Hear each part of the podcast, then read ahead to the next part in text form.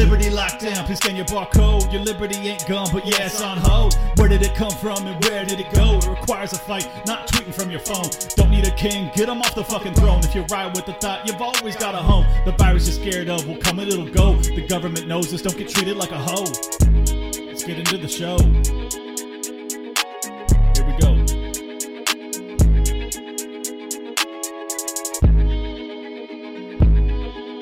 Welcome everybody to another episode of Liberty Lockdown. I have Jesse Nicole B at Jesse Nicole B, aka Jesse the ANCAP, with me today. How are you doing? I'm doing well. How are you doing? I'm okay. a little bit uh, perplexed at what's going on in the world right now. How are you? I mean, as an ANCAP, I probably shouldn't care so much about the election, but are you getting caught up in it? I mean, I, I don't so much get caught up in the election itself because I don't believe in it, but I get caught up in people's reactions because, you know, there's the groupthink element, there's the collectivist element. And I think that more so people's reactions of it are troubling. And I think that's what us ANCAPs are mostly focused on. Yeah. Do you have any opinion as to the fraud or any of that stuff, or are you kind of just keeping your head above it? I'm in the wait for more evidence camp. Yeah. I think that uh, libertarians are so used to being right about things that sometimes we tend to jump the gun. Um, so I'm I'm waiting. I want to see more evidence. I want to read more, do my research, and then I will have a full fledged opinion. I think that's fair. And I think honestly, we need more of that. We need a little bit cooler heads in this time. My concern is that the media isn't allowing us to discuss this openly. And I think that just creates a fertile ground for increasingly volatile rhetoric. And I just think it's a recipe for disaster, honestly. Oh, absolutely. And then you have calls from the right, who many people in our movement consider to be an ally, to start censoring the platforms themselves as if they're not propped up by, you know, regulatory capture and all these things that stop platforms from having competition. It's kind of a whole mess where both sides are very, very wrong, as usual. As always. Um, so uh, we were going to talk a little bit about the differentiators between kind of a, a conservative ANCAP and a progressive. Uh, you lean a little bit more progressive. What what to that what does that mean to you? Yeah absolutely. So i mean mostly it means to me is um, a lot of people i think have their own personal conservative view in ancap circle, circles and i think that that's kind of the predominant view as far as what culture should look like whether or not they believe in enforcing it i happen to be what a lot of people would call far left socially speaking. I'm pro gay rights trans rights. I think if you want to do drugs fuck it have fun. And that's a lot of people say that's not how you should live your life but i kind of am in the camp of being more tolerant i think towards those people just in my own behavior and my own cultural values than i think the majority of ancaps have you really found that much pushback from ancaps in that regard? It seems yeah. to me oh okay Absolutely. you have yeah pr- primarily from uh, the, this little term that i've coined called what i like to call twitter hoppians so uh, yes. i love hans hermann hoppe I love Hans Hermann Hoppe. I think he's an absolutely brilliant man. I love a lot of his work. However, I think it's oftentimes taken out of context. And I think that those out of context quotes are very frequently weaponized in our little social media space on Liberty Twitter. Um, sure. I think one of the biggest issues there is that people take this term degeneracy that he uses and that they use to describe culture and they act as if they can be this sort of morality police. My issue with that is that there's no metric for degeneracy there's no way to measure that. There's no way to say, oh, this is a degenerate act. So it's like, how does that belong in any sort of method of running a society? Well, it seems to me that I mean, most of the libertarians I run into, I agree they they are conservative leaning, but I always took it as them applying that to their own decisions and their own lives. You find that they are applying that more broadly in a condemning fashion towards society.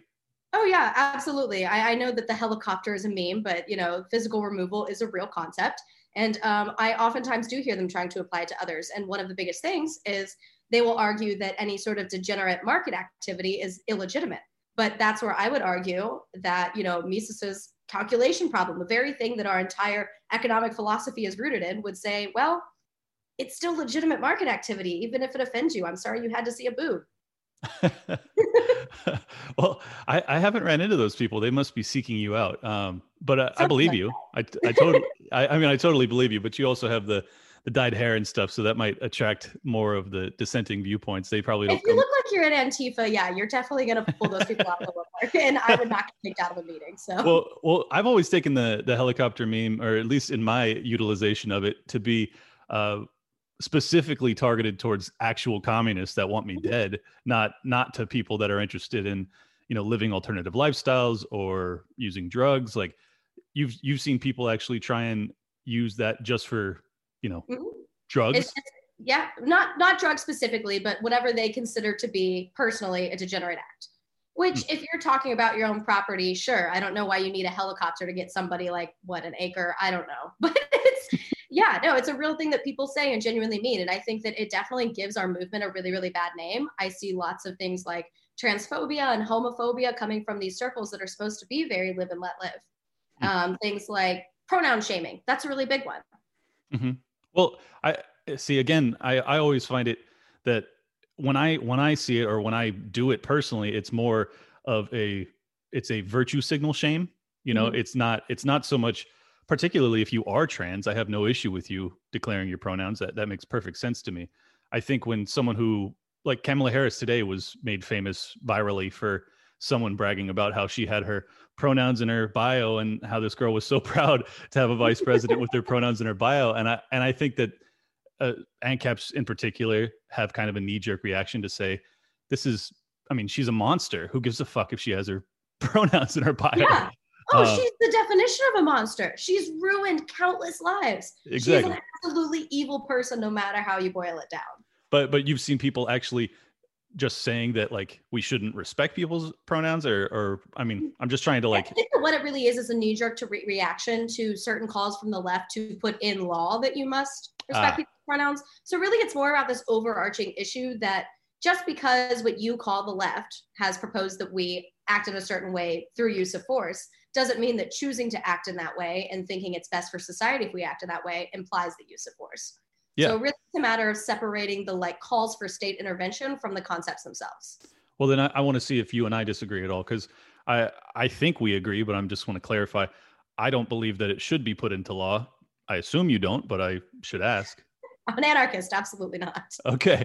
Okay. Well then then I I guess that's where I'm I'm misunderstanding the difference between uh you know conservative ANCAPs and and left leaning or progressive ANCAPs. It's like if we both if if both of us agree it doesn't need to be put into law then it's just a cultural disagreement kind of right? Well exactly.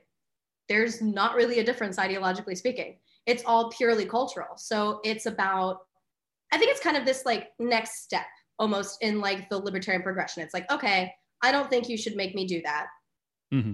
But if i want to do it that's okay i feel like it's almost the separation that has to be made so like when i say progressive ANCAP that's no ideologically different from a traditional ANCAP. It's just not. But yeah. you're still going to get pushback. You're still going to get people calling you a communist because I say that we should call people whatever they want to be called. And it's so it's more so a cultural issue that exists within our own movement. And I think pushes people away from finding our ideas. So really there's a greater problem there as far as recruitment, where this movement of so many engineers and so few salesmen so why should we not find some people who can sell to this other side that maybe before thought our ideas were crazy? Well, autists make great engineers, so I'm not surprised we have so many of them. Uh, yeah, there well, studies that actually uphold that beyond the memes for whatever it's worth. It has to do with bottom-up systems of thinking, but oh, interesting. Yeah, I've read a few studies. It's fascinating stuff. Well, tell tell me a little bit about that. I haven't heard that. Yeah, so basically, there are. I, I wish I could cite this for you. I didn't know we were going to be discussing it, but I'd love to send you some links. Um, yeah, yeah, no problem. We, yeah, we don't, we don't need sources here. This is just freewheeling bullshit. yeah, so there's always been this meme that libertarians are have higher rates of autism than other ideological groups. But it turns out there's some truth to that because you have to be able to see bottom up ways of basically thinking to see how the system could even function. And bottom up styles of thinking tend to be predominant in autistic people. So it's more a correlation than a causation, but you know, maybe there's a little bit of cause in there as well but yeah, I mean, if, if you've read, uh, of course, you have Planned Chaos by Ludwig von Mises. The entire mm. premise is about this bottom up system of thinking. And right. that's the one disorder that almost enforces it. Well, that, that makes a ton of sense and uh, kind of a scientific explanation for why so many engineer types and autists end up in the libertarian or the ANCAP movement. Um, I actually met Travis from Twitter uh, at Halloween, and he, I thought he was joking when he told me he was autistic because um, he seems fully functioning, no no issues whatsoever. But uh, then he told me, no, no, I was diagnosed in March. Like, yeah, I'm on the spectrum. And I was like, oh. he just kept he kept joking about it. It was great. He's got a great sense of humor.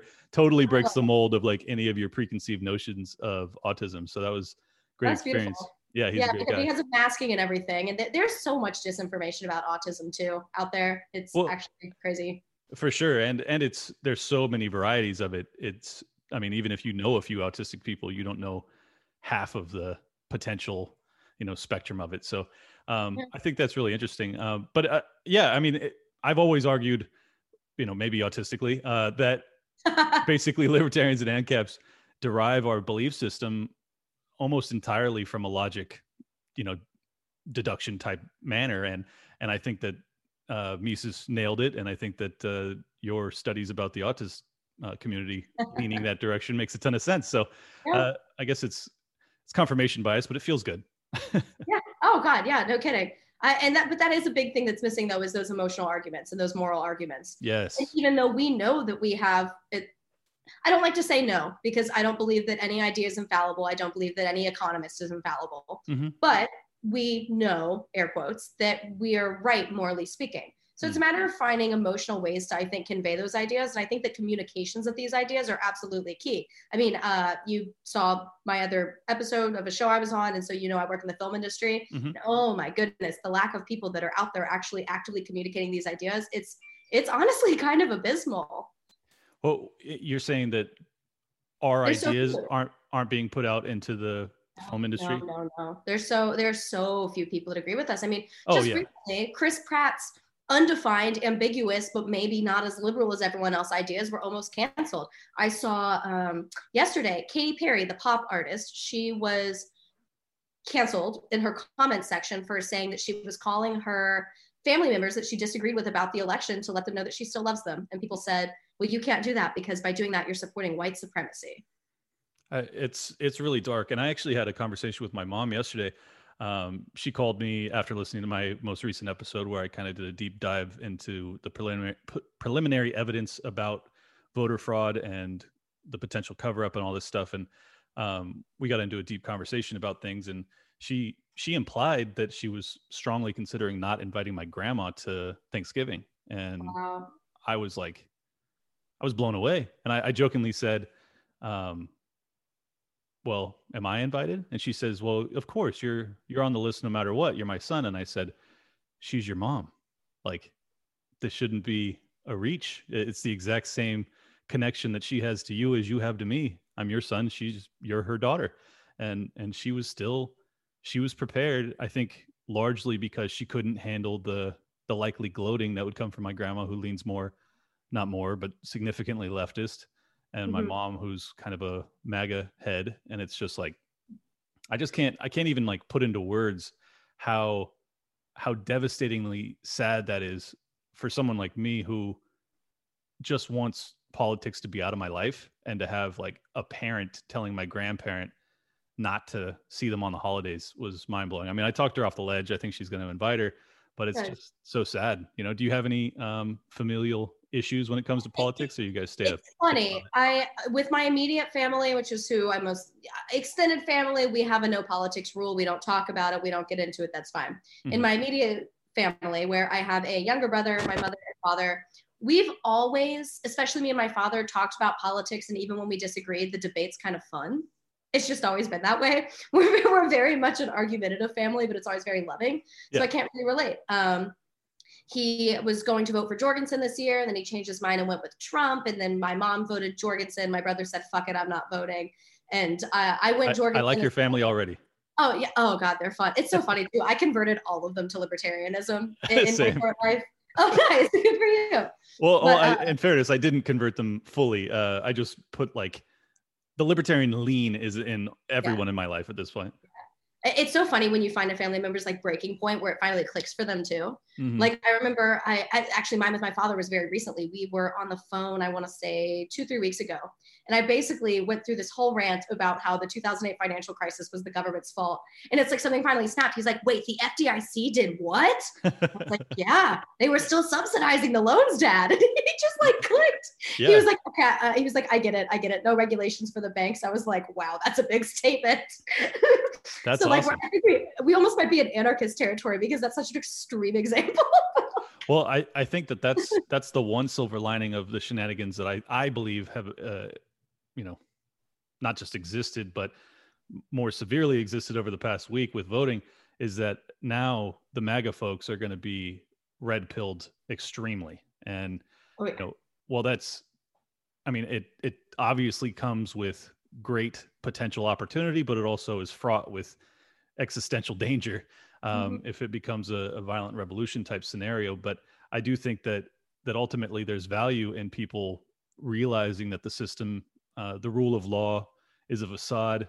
They they ultimately are on their own, and and I hope that they take that lesson as opposed to saying to themselves kind of what the left did, which is we don't need less government, we just need our guy in charge of it, you know. And I hope that the conservatives have that realization and they they kind of have a come to Jesus moment where they realize there's no fixing this thing from within. Like we have to mm-hmm. create our own new systems, kind of an agorist mentality. I I'm probably being overly optimistic, but I'm sure a handful will do that. So that's good. No, absolutely. Uh, I, this is something that just started blowing up today, so I'm not fully prepared to speak to it. But um, Tea Party 2 mm. is a big movement that I saw happening on Twitter today. And I do kind of love this idea of a new right that's actually conservative. Yes. Am I a conservative in many respects? Eh. But fuck, it's better than anything else we've got. so I'll take it. Are you are you not fiscally conservative? No, I'm not because these days that's uh that most people take that to also mean protectionist. So that's oh. a no. Well, well, uh, in fairness, uh, protectionism and you know, yeah, it's not that is not fiscal conservatism. So no, I, it's not. So yeah, I, I want to dissuade by, you from that. Yeah, by by connotation, absolutely not. By denotation, kinda. Okay, so. Yeah. Well, I mean, if you don't believe in a government, you can't possibly believe in like forced welfare programs, can you? Oh God, absolutely not. No, you okay. cannot. Okay. Yeah, None of it. None of it. I'm sorry. I'm just trying to wrap my head around the the progressive, uh, you know, ANCAP. There's literally no difference. There's literally no difference. I just I think you should do whatever the fuck you want, and my personal views with how I like to spend my time in my life happen to better line up with those of progressives. Yeah. I don't believe it. Yeah, that's it. It's that simple. Well, but I mean, do they though? I guess I, that's the one pushback I would have. When you've seen what progressive progressivism has done to that community in terms of kind of radicalizing them, making them call for state violence and state force, mm-hmm. can you can you still see yourself more in them given that that's probably counter to your nature? Yeah, absolutely. Uh, yeah, I'd be more than happy to address that. It's just more so that I agree with what they're trying to do and not how they're trying to do it. I got you. Okay. That's all it is. I don't believe in using the apparatus of the state to achieve any of these things. But I think what they're trying to achieve is inherently good. Okay. Well, so when mm, I guess that, that would be one area of pushback for me. Again, I, I don't think that their goal of equality is actually good because it is an impossibility. Not equality. That's not progressivism. That's leftism. okay. Well, they, it's it's commingling at this point. So yeah, no. So I should I should um if you don't mind, I have like a very specific view on these terms that yeah. we're kind of throwing around. Lay it so out. most people say left libertarian, right libertarian, authoritarian statism, and they're always referring to this super fun square Nolan chart that's been popularized. This doesn't exist. this down here doesn't exist. The whole thing that's been popularized is off by 45 degrees. You've got freedom, you've got statism, and that's it in my book. Okay. So you're working with that. And then progressivism, I just like to put right over here in this fun little sliding scale. Has nothing to do with the state, has nothing to do with what the state should be doing, policy, any of it. This is what do I want to do with my life? What do I think is ideal for society, whether or not I'm enforcing it onto others? Progressive, traditional. Just kind of over here. Then the rest you've got this. You you That's look pretty you look pretty young. How have you gotten this so ironed out? Uh, yeah, I'm uh, I'm 24 as of uh, a few weeks ago. Honestly, I I had a weird experience where I declared myself an anarchist when I was like a child. so I like I grew up very very You're rebellious. definitely on the spectrum. who who declares themselves? I mean, unless you were just doing it like a kid, where you fucking write it on your backpack with the red on the black. I will, you know. I will neither confirm nor deny my autistic status. I, I don't mean it derogatorily, obviously. I, oh no, some of my absolute favorite people in the world are like very autistic. I yeah, yeah it's great. We're we're peak individualists here. We're not going to judge. well, I, there's been one uh, really common thread amongst all my guests, so not all, but most of my guests so far, is that we all had really young, um, for like forceful pushback against authority in general. Do you think that there's is it nature or nurture? Like, is there a genetic disposition yeah. that leads us down this path so young? Because I was the same way. Like, I've had multiple guests, including myself, that have said that we refuse to stand for the Pledge of Allegiance. Like, what the oh, fuck? Yeah, fuck that. I'm not pledging myself to the state. I know, I know, but I mean, most of us did it before we even had the the concept yeah. of libertarianism or anarchism in our minds. We just we like instinctually knew that it was wrong. It's a, it's a really fascinating thing. That's a, a common it, thread. It is fascinating, and I don't know if it's nature or nurture, but it's. I, I just thought of something that you might enjoy. It's interesting. So we, as adult libertarians, fight against the state because it's a monopoly on force. When you're a child, almost all authority that you're presented with is a monopoly on force. You're this small little thing that literally has to listen. Mm-hmm. So it's actually kind of fascinating that us rebellious types were literally fighting a monopoly on force before we knew that as an adult, that just means the government. Right. Yeah. I mean, it never goes away. Yeah. in fact, it becomes more serious because then you have to pay taxes and you can be put in jail if you don't. So um, it's just so weird. Like I, yeah. many, many kids have no, they're, they're totally fine. Like the teacher's pet kind. I like, I, I wish I could have a study where I figured out like, does the teacher's pet go on to be like a raging, you know, leftist government worker and do all the people who refuse to stand for the Pledge of Allegiance end up being fucking ANCAPs? Like it's such a it's such an interesting correlation. I'm sure there's mean, some. it's a public school, probably far left. yeah, well, yeah. Did you not go to public school? Oh no, I did. Okay, yeah, me too. Yeah, yeah. All right. So what would you say? What was your uh, your early foray into anarchism? Oh yeah. So I declared myself an anarchist as a child because I didn't like the rules at my school. Okay. Um, yeah. and this is this is yeah, secondhand telling from my poor mother. Um, I don't remember this personally. But according to her, yes, I declared myself an anarchist as like a tiny, tiny, like toddler child. I was like, no, no, I'm not listening. I'm an anarchist. I don't know where I found that word. and it stuck. Unbelievable. Yeah. And then I like hit middle school and I was like, no, I still don't believe in any of this. And at that point, I started to get interested in like what was happening outside of my little child world. So I started following current events and I was like, well, this is all bullshit finally I hit high school. I took AP Econ and I was like, holy shit, I'm in love. I found it. I finally figured out how to get rid of the government. It's capitalism. Yeah. wow. So they actually taught you capitalism in econ. It seemed to me that they weren't teaching that much oh, when I was there. No, no, no, no, no. They gave me the seed I needed to go Google Murray Rothbard. That's oh. what happened. Dude, see, that's the that's the one advantage that the younger generation like yourself had. Like that for me, I'm so old that the internet was, you know, shit when I was a kid. And um, you know, there was no Google. There was no going and Googling Murray Rothbard. So I was still kind of at the mercy of my state indoctrination. And um, much of my pushback came from either some books that I had um, or just kind of an instinctual bullshit detector where I was like, this, I was like, this doesn't make sense. Like you can't, uh, you know, Keynesianism doesn't make sense logically. You can't print money and, you know, borrow to smooth out uh, recessions and then you know yeah. stop it when it when it when it's over. And like all of this stuff just like lo- basically i was like logically rothbardying myself. It was very very odd. And i only like that's that's why it was so weird when i finally found all the literature like the actual underpinnings for the things i had already instinctually believed. It was weird. I feel like had i came before rothbard i might have like actually been one of the underpinnings of the con, you know the theoretical libertarianism. I know that sounds very narcissistic, so don't no, take no, it. No, no, no, no. It's interesting. But I'm just saying that like I feel like I had it in me before I I knew anything, and I think a lot of people that you know go down this path feel the same way. So and clearly yeah. you did too, since you were a little anarchist baby. it's it's it's a benefit, and I think it's a benefit and it's bad like to have the internet at your disposal when you're like whether what you want is really just the process of getting there has gotten both easier and more difficult because the entire culture war is winning for this idea of socialism right now. It's true.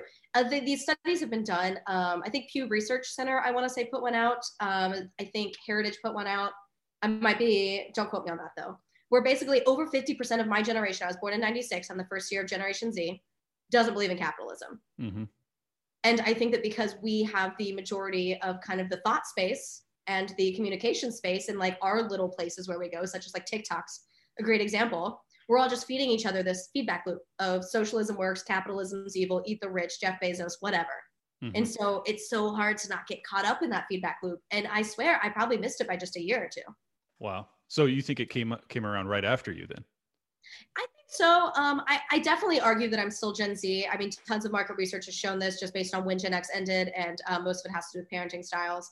as far as like how well you remember 9-11 how well you remember the financial crisis there's other factors but yes technologically speaking i do think i just missed that little mini revolution that really pushed leftism towards winning the culture war at least for now well they are kicking our fucking ass in that regard um it, that i think that's what's interesting about about your outlook is that you're still managing to um align yourself with some of these people at least in terms of goal setting. And I think a lot of the older generation, I'll just speak for myself, I struggle to do it because anytime I see a group of people that want me dead, uh, I instinctively categorize them as my enemy, you know? And it's like, well, while I agree that like alleviating uh, childhood poverty and getting uh, better opportunities for people of, of different classes and different skin tones and everything else is like that's a, a net positive. And I, I want that for my society.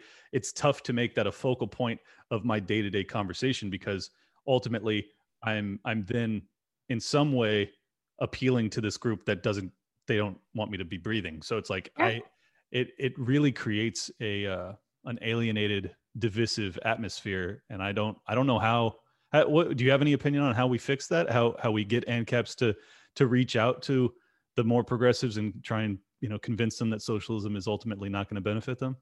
Listening that's yeah. my number one and i'm so guilty. I talk so much. I talk so much. I never shut up. But oh my gosh if you just can just get yourself to just sit there and let them do their little rant first and say oh you know that's a really interesting point. Here's how i think of it instead Sure. rather than just having a knee-jerk reaction of oh my god you idiot haven't you read mises it right. makes a world of difference and that's just in your day-to-day conversations though messaging wise i think that the key is empathy mm-hmm. i think that that's really what it is is being able to show in our messaging no we don't hate the poor we just see a different way to get them out of poverty exactly um, yeah like so uh, i think i mentioned i work in film i'm over at emergent order john Papola's company mm-hmm. we did a feature film called the pursuit featuring arthur brooks and it's not to brag too much, but I think it's one of the most empathetic pro capitalism takes I've seen in modern media in a long time.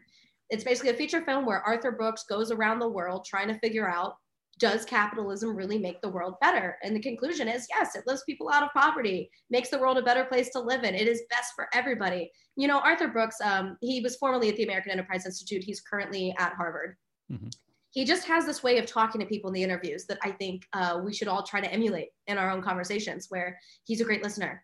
Mm-hmm. He'll sit and he'll listen to this protester. He's like, and the protester saying, you know, oh no, well, not everybody can start a business under capitalism and this and that. And he's like, well, actually, cronyism is the antithesis of capitalism. Right. And so I think we can all learn a few lessons from figures like Arthur. I think that's a great point. Um, I think, you know, I'm I'm actually really good about that person to person or you know even in a group setting it's the internet setting that that creates an atmosphere where it's like i would just i would rather just embarrass them and, I, I know that's not I know that's not a good instinct to have, but you just you interact with so many people. They're all faceless, they're all nameless, more or less, and you're just like, well, I don't I don't need to spend any time on this. Particularly when um, the biggest the biggest issue I have, uh, particularly with internet Marxists, is that you know they will they will find any evidence that you actually present them that counters their belief system as corporate propaganda. Like they they will automatically assume that any any counter evidence to their belief system is just propaganda and there's no point in them digesting it or reading it or taking it for any consideration whatsoever. So uh, you know ultimately I, th- I feel like some of those people are unreachable. I think that the more important thing is when you find someone who's on the left that is actually asking questions those are the people you shouldn't be crushing. Like when yeah. when they seem to be having a smidge of doubt you know like anybody I, that's that's really how it goes for me with anybody. If you're if you're a conservative same deal. Like if you're a, a maga person same deal. I i try and be friendly if it seems as if you aren't already in your glass cage of emotion. Like then i'll then i'll talk to you. Yeah. No i, I have two comments on that front. A uh, short anecdote real quick. I uh, i won't say too specifically but i did have a family member that accused me of being a real life corporate shill because I was arguing against Bernie Sanders to this family member after having done oh a Charles Koch Institute fellowship.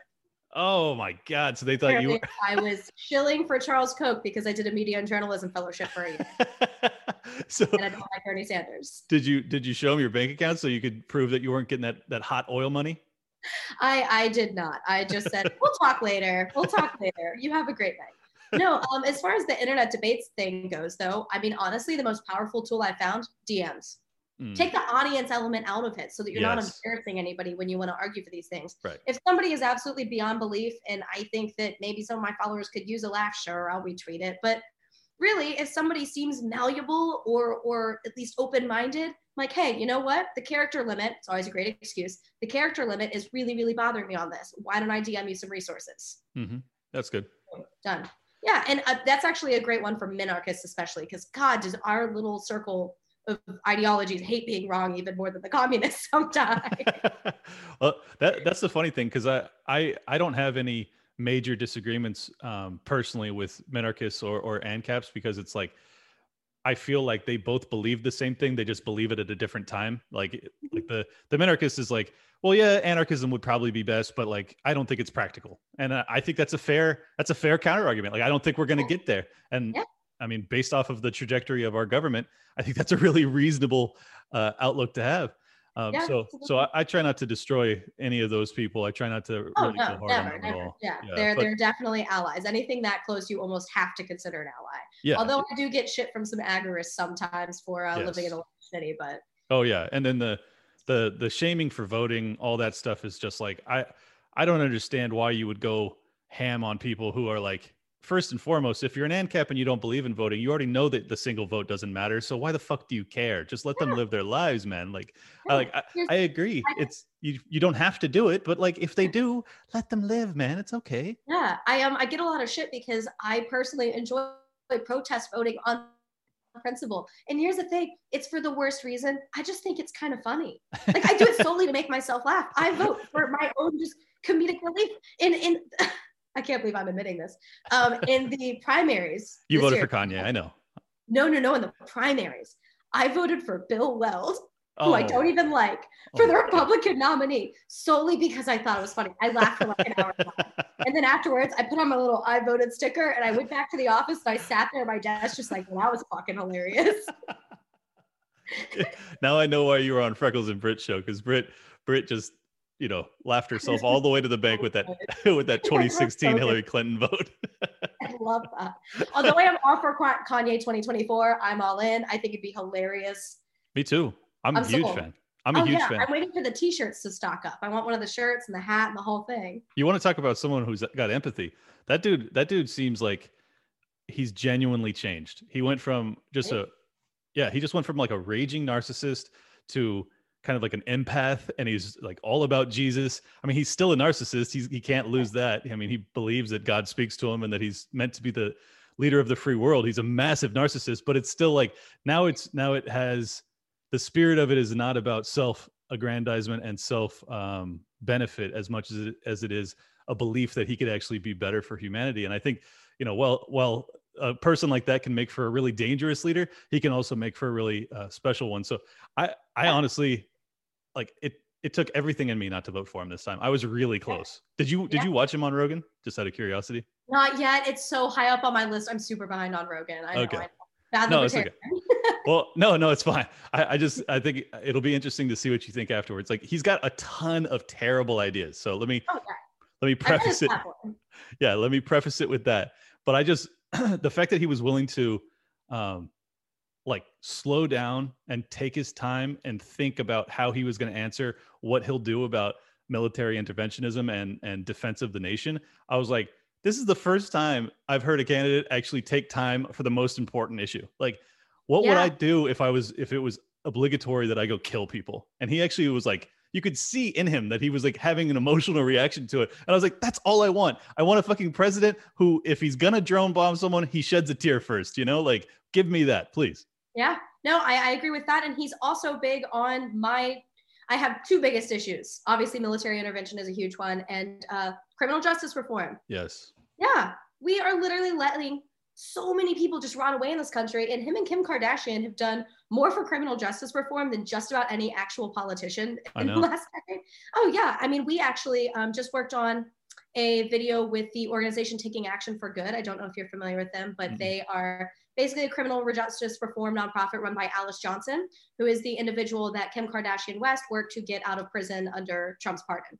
Okay. So she now runs an organization where they essentially take other people with stories similar to hers, where they're put behind bars for these just really archaic, ridiculous laws, and like for things like trial penalties and all these things are just horribly, horrifically unfair. And she tries to get them out. And thank goodness the last video we did with them actually we did get a couple people out of prison after Trump saw the video. So awesome on that front. But um, I mean, like it's so crazy because you look at it, Kim Kardashian kind of started all of that. I know.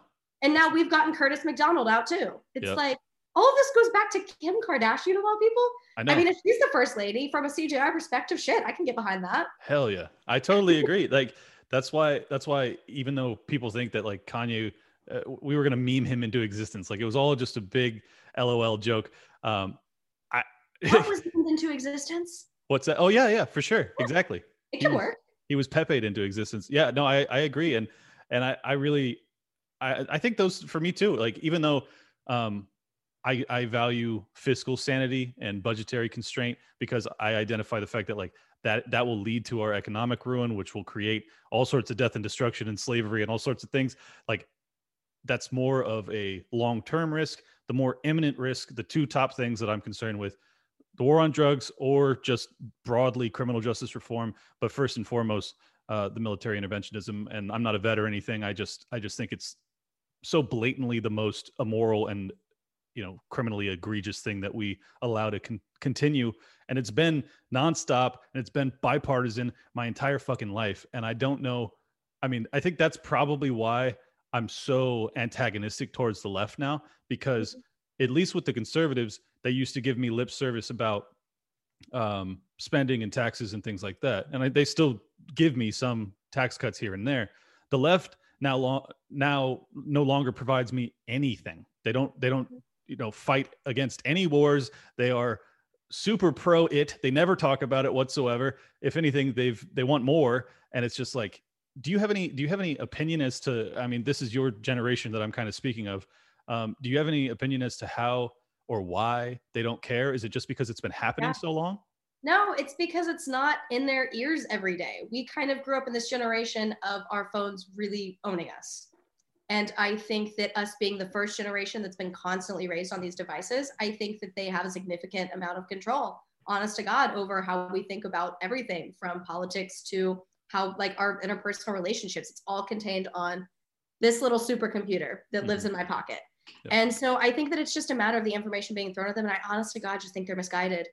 I really think that's what it is. If you're given a certain narrative for 24 hours a day and that same narrative exists on all of your platforms each of which is fighting over your attention because your data is really the value creator in that relationship. It's just going to drown out any sort of rational thought and that breeds the same groupthink that perpetuates the same incorrect series of ideas. Right. So i really think it's a matter of all of us kind of being advocates for our ideas in our day-to-day relationships especially if you are a libertarian under 30 i beg of you be nice to your liberal friends and listen to them. Mm-hmm. Like slowly and steadily listen to them and explain to them why it doesn't work.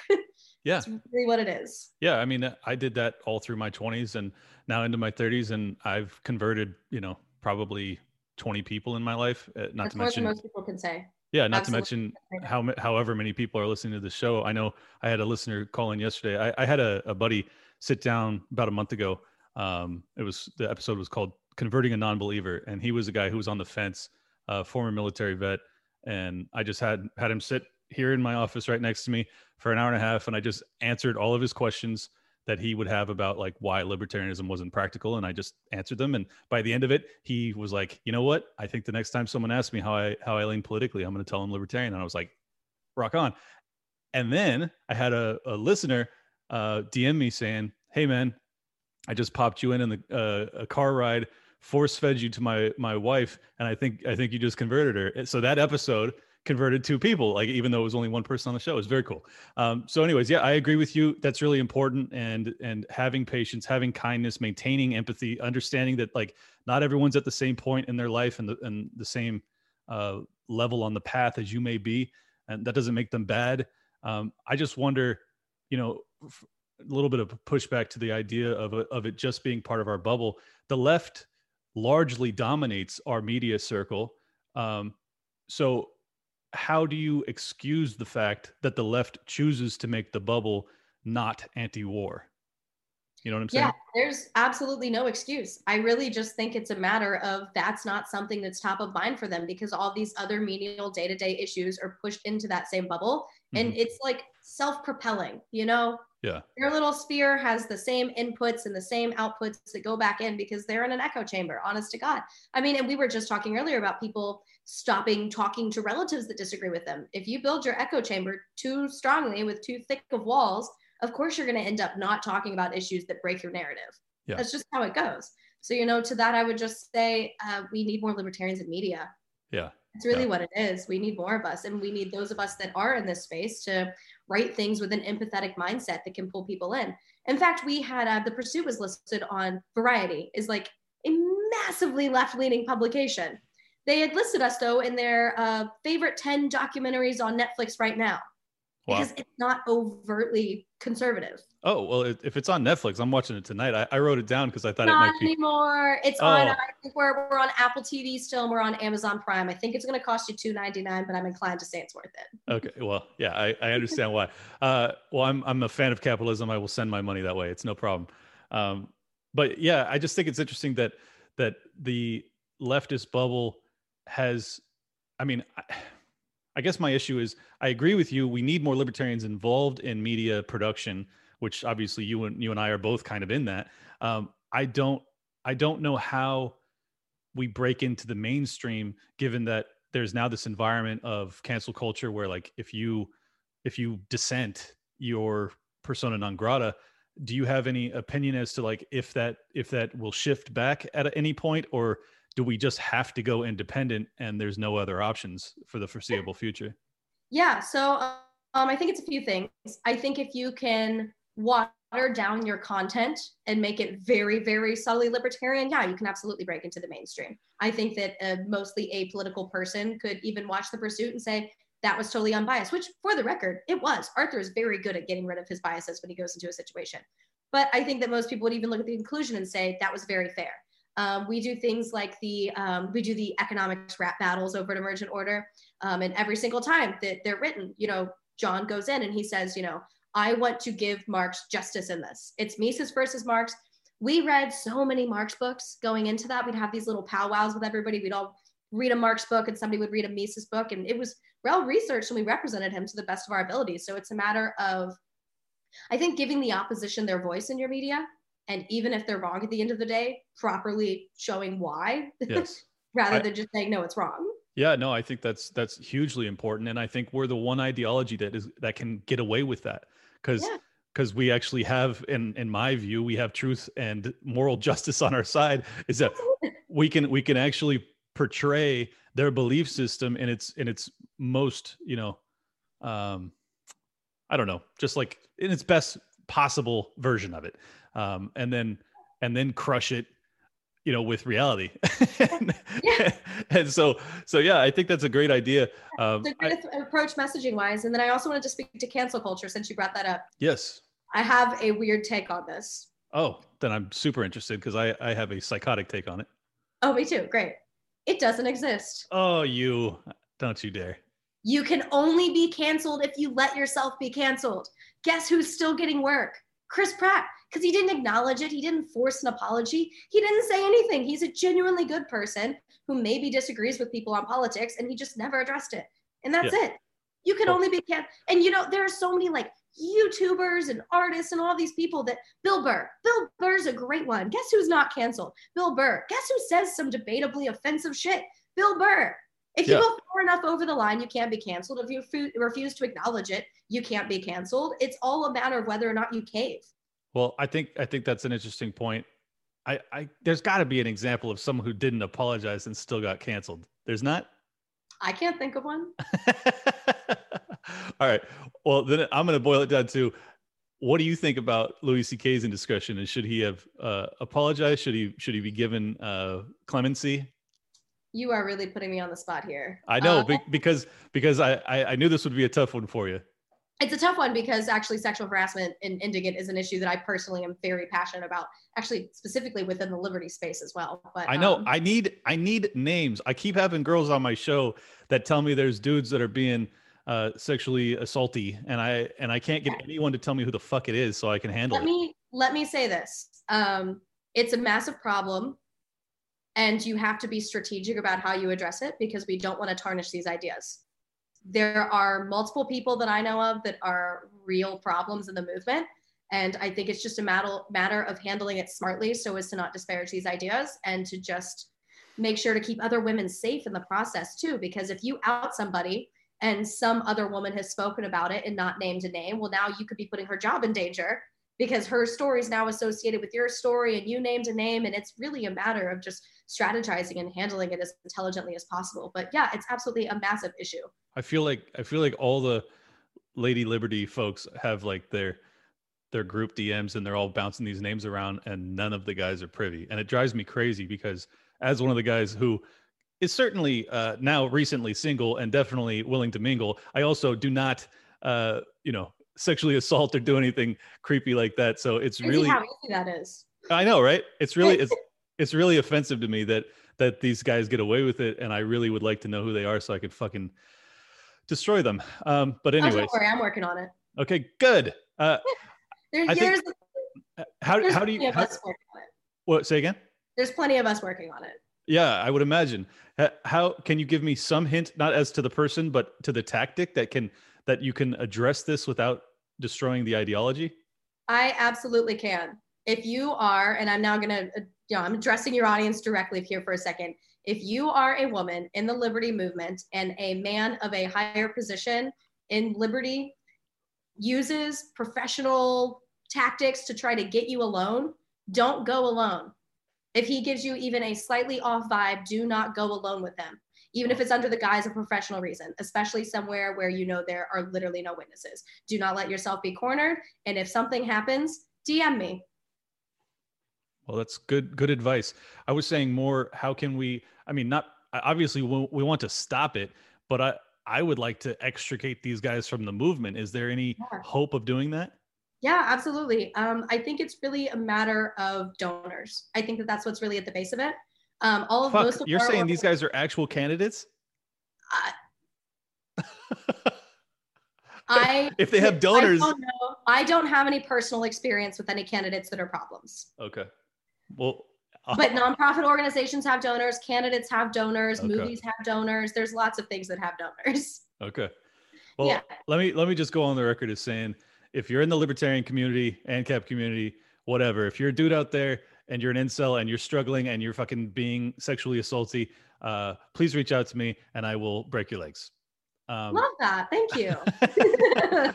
I'm just kidding. I won't. I won't uh, violate you physically, but uh, I will definitely talk you into another way of handling things because it's it's really pathetic. It's really dangerous. It does it does the ideology a disservice, and it's immoral and it's evil. And just stop it. Uh, I don't know. I don't know what else to say about it. I'm very, I'm very disappointed to hear that. I've heard it from a few girls that I'm close with, and unfortunately, I think they all know that I'm crazy enough to hunt these people down. So no one will tell me who. Um, but let this be a warning. You need to stop. So. And that being said, too, I think that part of the reason it became a problem is because of that same thing we were talking about earlier, where we have this extreme reaction to anything that comes off as progressive because, oh, don't you need the state to enforce that? And I think we have a huge problem culturally within our movement dealing with gender. Yes. Well, that, that and the Me Too, the Me Too stuff, too. Yeah, absolutely. Which is crazy because the Me Too movement was a market driven movement. 90% of it was market driven. I mm-hmm. stand by that. I think that the Me Too movement, Me Too movement was one of the greatest things to ever come from the cultural free market of ideas. Honest to God. Well, I, I think I agree with you largely. I think that the issue, the only issue I have with it is that it, it got it, in my opinion, it then it got into the point like the gray area where it was like, yeah. like the the uh what's his name? Not Kumail. Yes, Aziz Ansari. Like she had sex with the dude, regretted it the next day, and then was like, you know, kind of tried to ruin his career over it. And it just seemed like, um, I don't know, from from a, a libertarian perspective, where like obviously we believe in consent, like that's a given. We don't believe in uh, rape or what's that?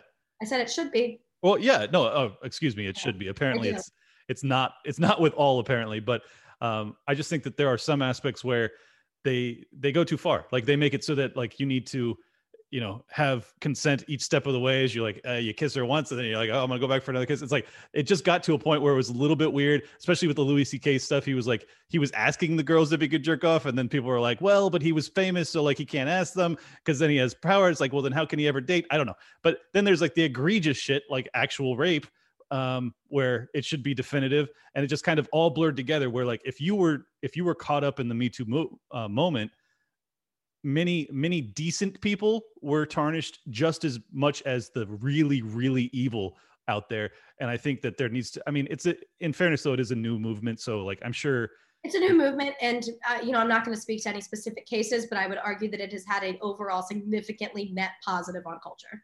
I i think it has too. I think that on the whole net it is positive. I am concerned a little bit about um, everything I just said. So I won't I won't yeah, recap no, it. And those are absolutely valid concerns, and you know I'm not going to pretend they don't exist. Um, so it's like we have to figure out where that line exists as a society, and our movement needs to be willing to acknowledge that, be able to acknowledge that there are cultural problems and that we are not infallible. Yes. Yeah. We're and, not, and, not immune to these problems. And I think that we just need to be like more introspective and be willing to address these things without calling for state intervention. Yeah. Well, I mean, sometimes, God, it's that hidden assumption. When I say, hey guys, maybe you should talk about and treat women a little bit better, and everybody's like, ah, oh, statist. Like, when did I say that? I'm not, I'm not saying we should tax men. Like, what is happening? Like, I'm just suggesting that I, you don't call me a bitch on Twitter. Like, what is this? Yeah. Well, I think I think that all it all boils back down to the the original point I had that like we are now on an enemy footing. You know, it's like mm-hmm. if if that concept is paired with you know actual marxism then we're just going to have a knee jerk reaction to be like fuck these people they're psychos. We already know they're crazy so i'm not going to believe any of this stuff. Um, they think that capitalism is evil and that they're slaves like they're crazy people. Um, so you have to be mm-hmm. able to separate the the idea from the purveyor of it. So I, I think that's an important lesson and i'm glad i'm glad that i think that we're getting away a little bit from for a while there it was kind of a witch hunt where it was just like every every single famous person was kind of getting dragged for even minor shit. And now i hope that we can go back to doing it but only doing it for the most egregious actors and and trying to let a defense be held. Because i think that was the other thing that i was most concerned by it is that there was never a real opportunity for the guys to defend themselves. It was just like he has an accusation and this movie contract was canceled and it's like damn that's that's pretty harsh because these guys are really famous and these people could be extorting them for money like we don't know. Um, obviously there's examples where the guys were really fucking evil and they deserved exactly what they got but it's just like i don't know. I don't even know. I'm just going in circles here. Yeah. No it's totally understandable. I think that they're absolutely valid concerns. I uh I just really, really like looking at the market elements of what happened here with the Me Too movement. And again, net positive yeah. that doesn't get rid of the concerns at all. But I mean, hell, if we can get Harvey Weinstein the fuck out of there, I'm pretty happy with how things have gone. Oh no, I yeah, no, I agree, and that's that's what I'm saying. There, you yeah. know, on the whole, it wasn't that positive. And I think we, I think we will find the line. You know, I, I think of these cultural issues kind of as a free market. You know, it's a market of ideas about how we should best run things, mm-hmm. and um, you know, at the end of the day, the best is going to win. Hopefully, in well, theory. I I think that's an interesting point, uh, especially given what's happening with the kind of balkanization of ideologies and uh, and social media platforms, where it's like you can now be banned for pretty much any right wing counter intuitive thought, and the left is kind of like given safe haven. Like Joe Biden announced a hundred different ways before the election was even called that he was the winner got no sort of warnings on his tweets mm-hmm. trump puts out the same similar shit and he gets warnings um, this to me doesn't seem to be market driven. Like it seems to be ideal. No, It's not. It's not because it's upheld by these platforms. And these platforms are upheld by lack of competition that comes in from regulatory capture that keeps competitive social media markets out of the space. If we had a Parler that was actually good, I mean, hell, we could go there and talk about whatever we wanted. And we've had other attempts at these social media platforms too. What's it called? Jordan Peterson's site, ThinkSpot came around, but because he's got the reputation he's got, it became a cesspool too of either far right ridiculous shit and or stuff that was so highfalutin academic that nobody else wanted to get on and read it because it came off as pretentious. Mm-hmm. It's just a matter of another site hasn't come along that's done it right and has become a significant competitor. And all of that just has to do with the state apparatus upholding these big tech companies. Yeah. So really, at the end of the day, the state is still to blame for the fact that this certain narrative is being pushed, whether it's a very intentional effort on their part or whether it's just a matter of, hey, let's get some more money from Google. It's.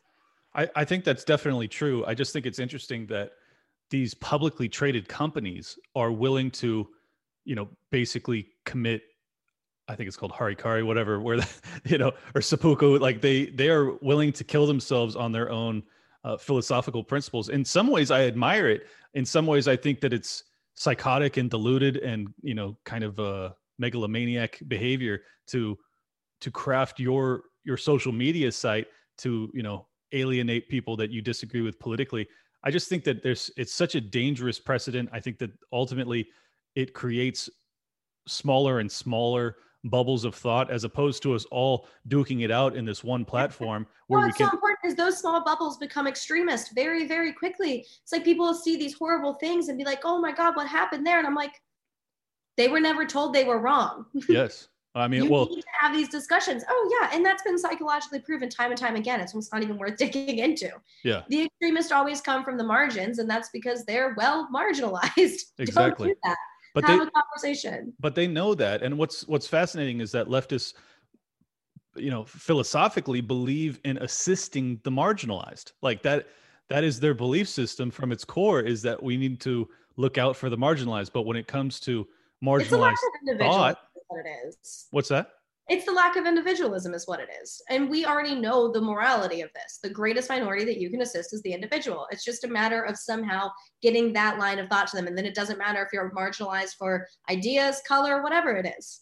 Mm-hmm. You're still an individual. So it's just the same disconnect that we're trying to get through to them time and time again. And no, it is, but it's it's the reason that it's so concerning to me is that it it actually goes against their stated like their mission statement.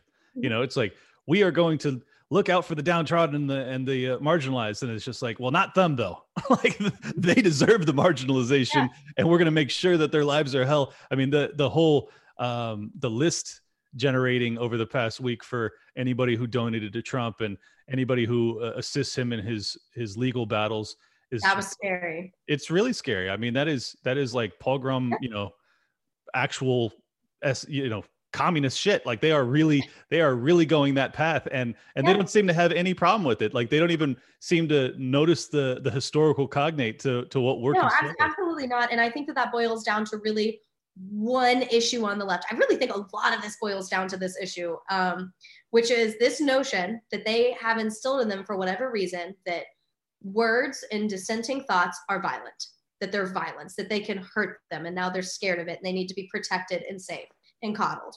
And really, no matter what aspect of leftism you're looking at that you disagree with, every single time it's this idea that if you're not with me, you're hurting me. You're somehow hurting me by me saying, you know, oh, well, you know, I don't, I'm not commenting on it, but if I said all lives matter, somebody would say, you literally are killing minorities right now. Right. No, no, I'm not. I just said three words. Three words that I don't actually agree with. I'm, I'm actually with Black Lives Matter in a lot of ways. So, but it's this whole idea. And what that really goes back to is the way that this generation that promotes so much leftism is raised.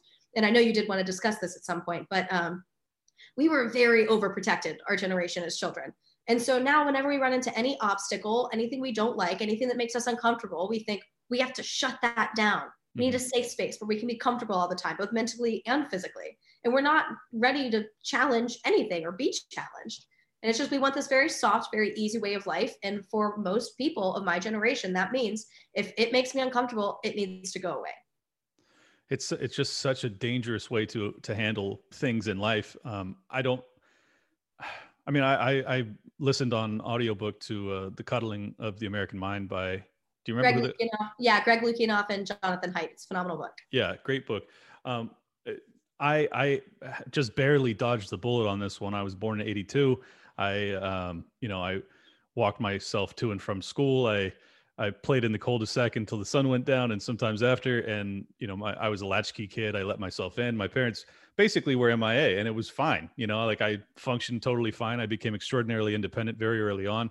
Um, I assume that you had a different upbringing, but I'm I'm certain that your friends and your peer group did. Um, well, I yeah. guess just tell me tell me how how it occurred to you and and how that book struck home because for me it was it was like I was learning a lot whereas I'm sure you were just getting explanations for shit you actually witnessed. Oh yeah, absolutely. It, it, was like it was running through my life. Um, so you know, growing up, my parents were very hands off. Um, we, I was always very independent, as was my younger brother. But even then, you're still going to feel the effects of this overparenting happening in your peers around you because you can't do things like just run out and find a kid to play with because there's no kid to play with. If you run into a kid and want to go play a game, they have to go ask their parent. It's it's ridiculous. So thankfully, I had my brother, so we could go off and go on adventures and all of that jazz. But you know, the people around us couldn't, and it was interesting because you know, as I aged and got older, it became you know kind of clear to me that there was something about them where you know you can't disagree politely. You know, I was too young to really put it into those words, but you could feel that tension. You could feel that something's off. You can feel that the people around you don't like to be challenged. And even if you do your best to challenge yourself, you're still going to be affected by that mentality all around you. And then as soon as I hit college, it was like this little powder keg. It was like a powder keg in my brain of like trying to piece together why everybody around me was so fucking sensitive. And then I got to college and it just kind of clicked. I was like, they can't be uncomfortable. That's what it is. Mm-hmm. And this book just made all of it make make me feel so sane. I was like, I'm not crazy. I really have witnessed this for 24 years. Awesome. I yeah, think- no, I hit college. It was things like we um, we, me and my YAL chapter and my student government that I was on, we tried to pass the Chicago principles which, if you're not familiar, is this um, free speech policy that came out of Chicago University, one of the best universities in the country for free speech. Um, you can look to um, FIRE for more information. It's Jonathan Haidt's organization. And it's essentially, or sorry, I misspoke. Uh, Greg Lukianoff's organization, he runs it. And we tried to pass this bill, and people were like, but what about the words that are violent? What? What? Words are violent. I know. We should be able to say anything so we could debate and learn and engage and grow. And everyone was like, no, Jesse, you're a fascist. I was like, okay. Jesus Christ. did, did they did they really did they really come I, at you like that? Yeah. So I wasn't super involved, uh, super directly involved in student government, but I did go out and collect signatures for it. And yes, on multiple occasions, I was called a fascist. I ended up getting, I think, like 100 signatures or something like that at this small university. It was called a multitude of horrendous names for it and uh, yeah, there was even pushback um, from people saying that it would be violent against LGBT people was the big thing because we had a school with a very significant pride club. Um, and I was like, guys, I'm bisexual. Like, I'm not against you. I'm with you. Like, let yeah, me no, help. you're self-hating, self-hating bi. I've, I've yeah. met many. That's what it is. That's what it is. Yeah. Let me just go back in the closet over there. No, it's I'm trying to help. And um, it was just absolutely exhausting. And you can only be called a fascist so many times before the word kind of starts to lose meaning to you. Yeah. And I think that the, you know, extreme repulsion to different different ideas is definitely um, just completely destroying public discourse.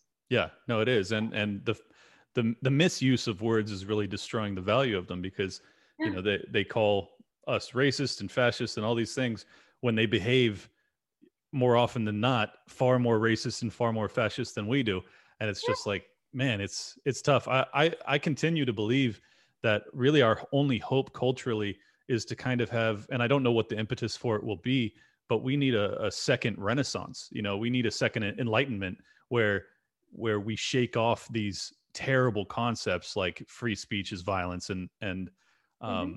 kind of a, a re-embrace of classical liberalism do you have any do you have any hope for that? I mean, you're younger, you seem more full of life than I do. Do you have any hope? I, I, can't help but to hold out a little bit of hope. I um it's very easy to get bogged down by these ideas. Um I gotta I say, know. you you and Maggie have given me a lot of hope, so I appreciate you guys for that. Well, thank, oh, Maggie's my fave. Okay, great. Well, that that makes me happy. I'll uh, tell her you said so at brunch next time I see her. but um, yeah, I don't know if you've read Matt Ridley's The Rational Optimist, but that's a phenomenal book for this. just basically, if you look at reality and you boil it all down, does it sometimes seem very doom and gloom? Yes. But at the end of the day, you know, humanity is always going to prevail. And I think we have countless pieces of evidence that show that. Are we potentially in a dark period? Yes. But is it going to be forever? No. Um, and there's another theory that I look to for a little glimpse of positivity and that is the um, Strauss-Howe generational theory, which is basically this concept that, um, and it's contested whether or not this is true, but I think it's a fun theory, so I'm going to talk about it for a minute anyways. It's basically this concept that we go in cycles of four generations, and each one has these different attributes, and they've traced this all the way back to the 1400s, going through these cycles of four generations, and then you get to a turning at the end, where essentially you have a crisis. Yeah. That is it, until the next generation. Is that the fourth turning concept? Yes, yeah, okay, it is. Yeah. So yeah. that would be my generation. We're the problem ones. We're the crisis. We're Gen Z. We're the fourth one. And then the next one will be the baby boomers again. And uh, we will have strong institutions and all these different ideas that were put up in this book. Well, um, and so I've got some hope. Yeah. I mean, the, the sad part of that is that the fourth turning is usually World War. so, so I think we'll avoid it. Uh, do you? All right. Well, then I you. Are, I don't know. yeah, you, I was going to say you are much more optimistic than me. Um, uh, well, it's fake. Thank you. well, how how did you find Maggie, and how how do you guys know each other? Is it all through YAL? Um, well, I was. We actually didn't meet through YAL stuff. Funny enough, I just have a lot of friends at HQ, and then at some point we were talking, and yeah, but well, because we're all based out of the same city, so uh, I, I like the folks over at YAL HQ. They're they're good people. I enjoy spending time with them. I know. I like honest to God, it makes me so just like gleeful that that you guys exist. Like that there because because I mean you were probably too young to even be super privy to it, but I was big in the 08, you know, kind of Ron Paul revolution. And um my dad my dad ran for Congress in the 90s as a libertarian, so I'm kind of I'm a second generation er um but it after the 08 and then the 12 was kind of like our big push and it was like okay by 16 like we got a real shot here like it was like it was just up and up and up and then we fucking run Gary Johnson and Bill Weld and then we run Jo Jorgensen and it's just like oh my life like my my soul got sucked out of me and all of our all of our momentum uh was kind of uh taken over by nationalist populism and it's just so it's so I don't know just makes you feel yeah. hopeless. But it, when I when I see guys like you or gals like you at you know in their early twenties that somehow have come come to the same philosophy so early on and you're actually fucking doing something about it like that's the other thing that my generation didn't do a very good job about is that they weren't really involved. A lot of the yahoos got involved and now it seems like really smart actually high functioning people are getting involved at a young age and i'm like holy shit what a miracle. Like i don't know I, how did you guys how did you guys come to be? How can we create more of you is what i'm asking yeah, I mean that's exactly that's a big part of why I chose the field that I chose. Um, even though I didn't come to these ideas through movies and TV, I think that by continuing to make it, I, I mean, culture, pop culture is like the biggest, I think, equalizer in in the culture war. You know, so if we can just get one pop culture slogan, one thing that everybody sees, one thing that has a giant audience. Like I just I just feel like it all has to do with how we message the ideas and how to effectively do it and reach the broadest audience. Mm-hmm. So they take the electoral route, that's fine. I'm gonna keep fighting the culture war here at Emergent Order and it is what it is. And we'll we'll meet you on the other side. Well like that. That's that's all great info. Do you have anything else you'd like to add? Oh yeah. Um, if you guys want to listen to the podcast that I produce, it's called the Emergent Order Podcast. It's hosted by Emergent Order CEO and film director John Papola. It's a great listen. I'd highly recommend it. Also, uh, follow me on Twitter. How'd you How'd you learn how to do uh, podcast production? Oh, uh, I am a music school dropout, but I was in for audio engineering, so I uh, sort of transitioned from music over to film side of things. So on top of my other roles at Emergent Order, I'm also the in-house audio engineer. Nice. Well, I, I need a audio engineer, so I'm, i might DM you for some tips. But no um, what was I going to say? Oh, uh, lastly, because you are the the uh, you're the punk in the group.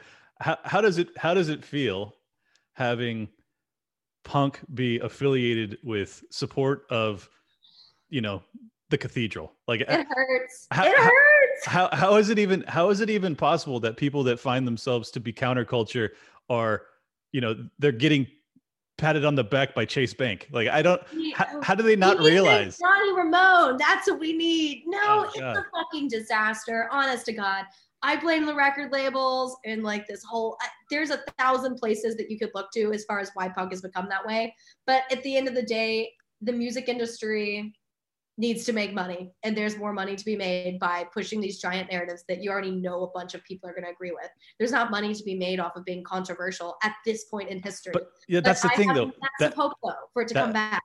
That that is that is the cultural root of it, though, because see, the thing is, in the '90s there was an entire generation of kids like me that were that really wanted um, aggressively anti-establishment shit and now these kids these kids have been so coddled that they they want their their rage to be against you know just one slightly shade different of the you know the cathedral as a, as opposed to wanting the cathedral. manageable. you can say oh i'm angry at this and i'm right to be angry to this but that's what it is. The they're so similar that they can't be so mad that they're uncomfortable. It's still all about this emotional sense of safety that is complete bullshit and i fully believe that we will get back anti-authoritarian punk. It's gonna happen. Oh man. I hope. i believe well, well, when, when you hear the uh, the intro to my show, you'll hear you'll hear me rapping. So I, I'm doing, I'm doing my part, and I, and I actually am, uh, I, I am truly anti-establishment. So I'm not punk. I'm a white rapper, which that's pretty fucking unpopular. So, um,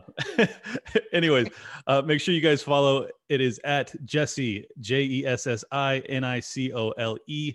Be like boy, but she is not a girl, not a boy. She is Jessi the ANCAP. Thank you so much for coming on. Thanks for having me. Yeah, it was a pleasure. I'll get this up tonight, and uh, I'll talk to you soon. Talk soon. Bye. All right. Peace. If you love this show like I know you do, how about you leave a five star review on iTunes, boo boo? Thank you.